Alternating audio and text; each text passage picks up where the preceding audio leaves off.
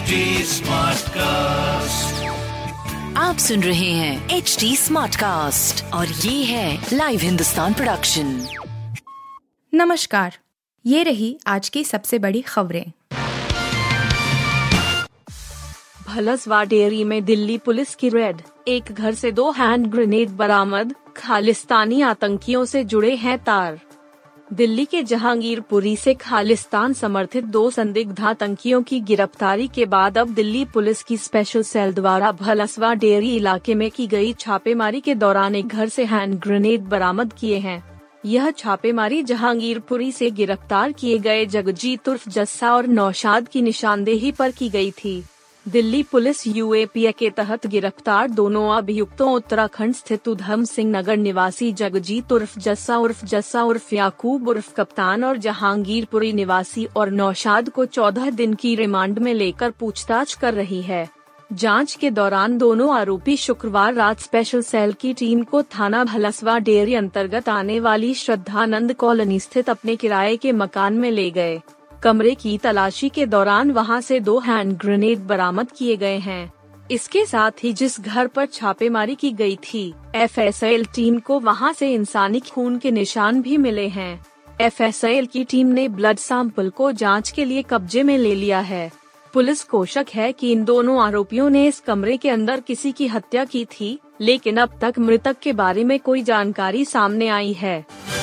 बिहार में राम पर महागठबंधन में महाभारत रामचरितमानस को लेकर जदू आरजेडी में तकरार, जाने किसने क्या कहा? बिहार के शिक्षा मंत्री के द्वारा रामचरितमानस को लेकर दिए विवादित बयान को लेकर उन पर चौतरफा हमला हो रहा है। चंद्रशेखर पर बीजेपी तो हमलावर है ही, जेडीयू ने भी उनके खिलाफ मोर्चा खोल दिया है। गुरुवार को नीतीश कुमार की कैबिनेट में मंत्री अशोक चौधरी ने बयान वापस लेने की नसीहत दी। वहीं, आज जेडीयू नेताओं ने पटना के हनुमान मंदिर में रामचरितमानस का पाठ किया। अशोक चौधरी ने तो यहाँ तक कहा कि रामचरितमानस की चौपाई को गलत तरीके से रखा गया। उन्होंने इस बयान को धार्मिक भावना को आहत और भ्रमित करने वाला बताया है। वहीं, बीजेपी सांसद सुशील मोदी ने कहा कि यदि ऐसा ही बयान किसी दूसरे धर्म ग्रंथ के लिए दिया गया होता तो नीतीश कुमार क्या करते? सुशील मोदी ने कहा कि जिस ग्रंथ की सराहना फादर कामिल बुल के जैसे कैथोलिक क्रिश्चियन ने की है, उसकी निंदा कर प्रो. चंद्रशेखर ने साबित कर दिया कि वह शिक्षा मंत्री बनने के योग्य नहीं हैं। इससे यह भी साबित होता है कि उन्हें इस पद पर बैठाने वाले नीतीश कुमार को सही व्यक्तियों की परख नहीं है। ऐसे शिक्षा मंत्री को तत्काल बर्खास्त किया जाना चाहिए। शिक्षा मंत्री चंद्रशेखर ने कहा कि वह अपने बयान को लेकर पीछे हटने वाले नहीं हैं। जो कहा है, सत्य कहा है और अंतिम सांस तक सच्चाई के साथ रहेंगे। यह पूछे जाने पर कि आपने शिक्षा मंत्री के तौर पर बड़ा रिस्क लिया है। इस पर प्रोफेसर चंद्रशेखर ने कहा कि सच बोलना रिस्क है तो इसे रिस्क ही माना जाए। शिक्षा मंत्री ने कहा कि पार्टी के कहने पर भी बयान वापस नहीं लेंगे। हालाँकि पार्टी ऐसा नहीं कहेगी। इसके लिए संघर्ष करेंगे और अपने विरोधियों को मुँह तोड़ जवाब देंगे। भाजपा ने किया सेतु समुद्रम परियोजना का विरोध, कहा नहीं टूटने देंगे राम सेतु, आ जाएगी सुनामी। भाजपा ने भारत और श्रीलंका में फैली सेतु समुद्रम जलमार्ग परियोजना का खुलकर विरोध किया है। तमिलनाडु भाजपा अध्यक्ष अन्नामलाई ने कहा है कि इससे सिर्फ़ कुछ डीएम के नेताओं की शिपिंग कंपनियों को लाभ पहुंचेगा।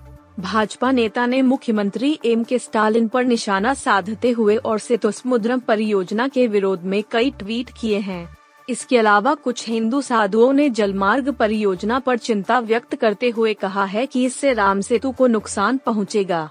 अन्ना मलाई ने अपने ट्वीट में लिखा है, बीजेपी ने तमिलनाडु के लोगों को स्पष्ट करने के लिए एक प्रेस कॉन्फ्रेंस का आयोजन किया था बीजेपी ने यह बताया है कि कैसे तमिलनाडु के सीएम ने इस मामले पर विधानसभा को गुमराह किया और सेतु समुद्रम परियोजना के बारे में झूठ बोला है।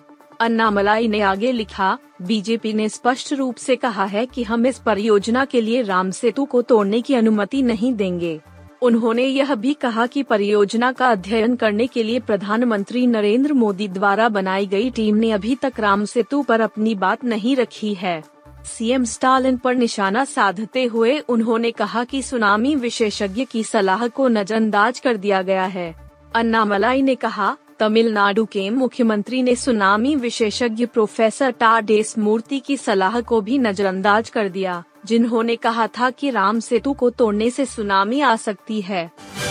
पाकिस्तान 100 अरब डॉलर के कर्ज में डूबा, इसी साल चुकाने हैं 21 अरब पूर्ण वित्त मंत्री ने बताई हालत। पड़ोसी मुल्क पाकिस्तान इन दिनों आर्थिक कठिनाइयों से जार जार हो रहा है। देश में नकदी संकट आ गया है। विदेशी मुद्रा भंडार 31 महीनों के सबसे निचले स्तर पर पहुँच चुका है। दिसंबर 2022 के आंकड़ों के मुताबिक पाकिस्तान में सिर्फ़ दो बिलियन डॉलर विदेशी मुद्रा भंडार ही शेष रह गया है, जबकि देश पर कर्ज बढ़ता जा रहा है। पाकिस्तान के पूर्व वित्त मंत्री मिफ्ता इस्माइल ने डॉन अखबार में एक आर्टिकल लिखा है। जिसमें उन्होंने बताया है कि पाकिस्तान पर 100 अरब का कर्ज है। उनमें से इक्कीस अरब डॉलर का कर्ज इसी चालू वित्त वर्ष में उसे चुकाना है। इसके अलावा अगले तीन वर्षों के दौरान, हर साल लगभग 70 बिलियन डॉलर की बड़ी राशि कर्जदाताओं को लौटानी होगी। इस्माइल ने लिखा है, अब से चार साल बाद क्या होगा? क्या हमने अपने देनदारों को करीब 90 अरब डॉलर का भुगतान कर दिया है और केवल 10 अरब डॉलर का ही कर्ज हम पर बकाया है? दुर्भाग्यवश नहीं। अपने उधारदाताओं का कर्ज चुकाने के लिए हमारे पास कोई संसाधन नहीं है। ऐसे में हमें बस एक देनदार से लेकर दूसरे देनदार को चुकाने के लिए उधार लेने की ही कोशिश करनी होगी। पाकिस्तान के पूर्व वित्त मंत्री ने लिखा है कि अब से चार साल बाद हमें दुनिया भर के कर्जदारों को इस साल के इक्कीस अरब डॉलर से ज़्यादा चुकाने होंगे और उसके बाद हर साल थोड़ा ज़्यादा ही चुकाने होंगे।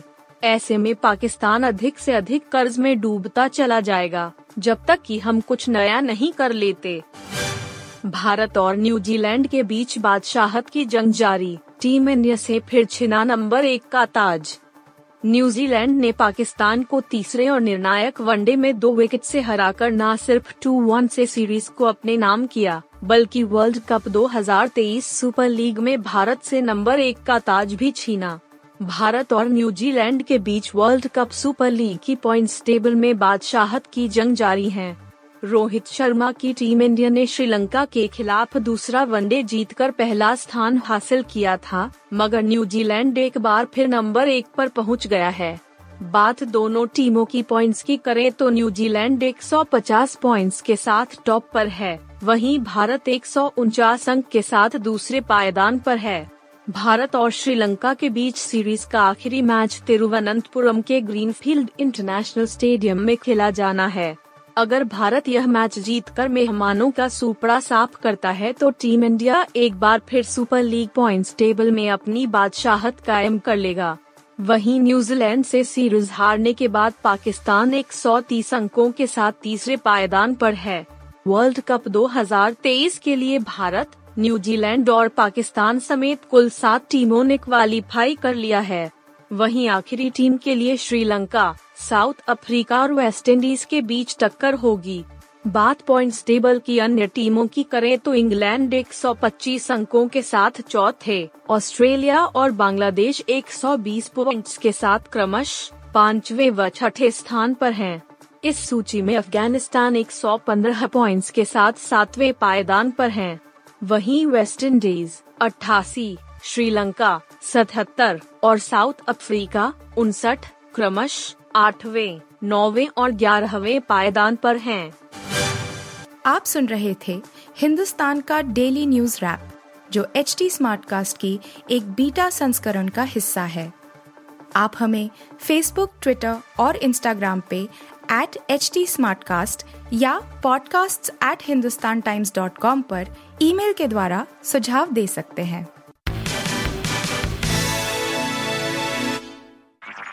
आप सुन रहे हैं एच डी और ये था live Hindustan production smart cast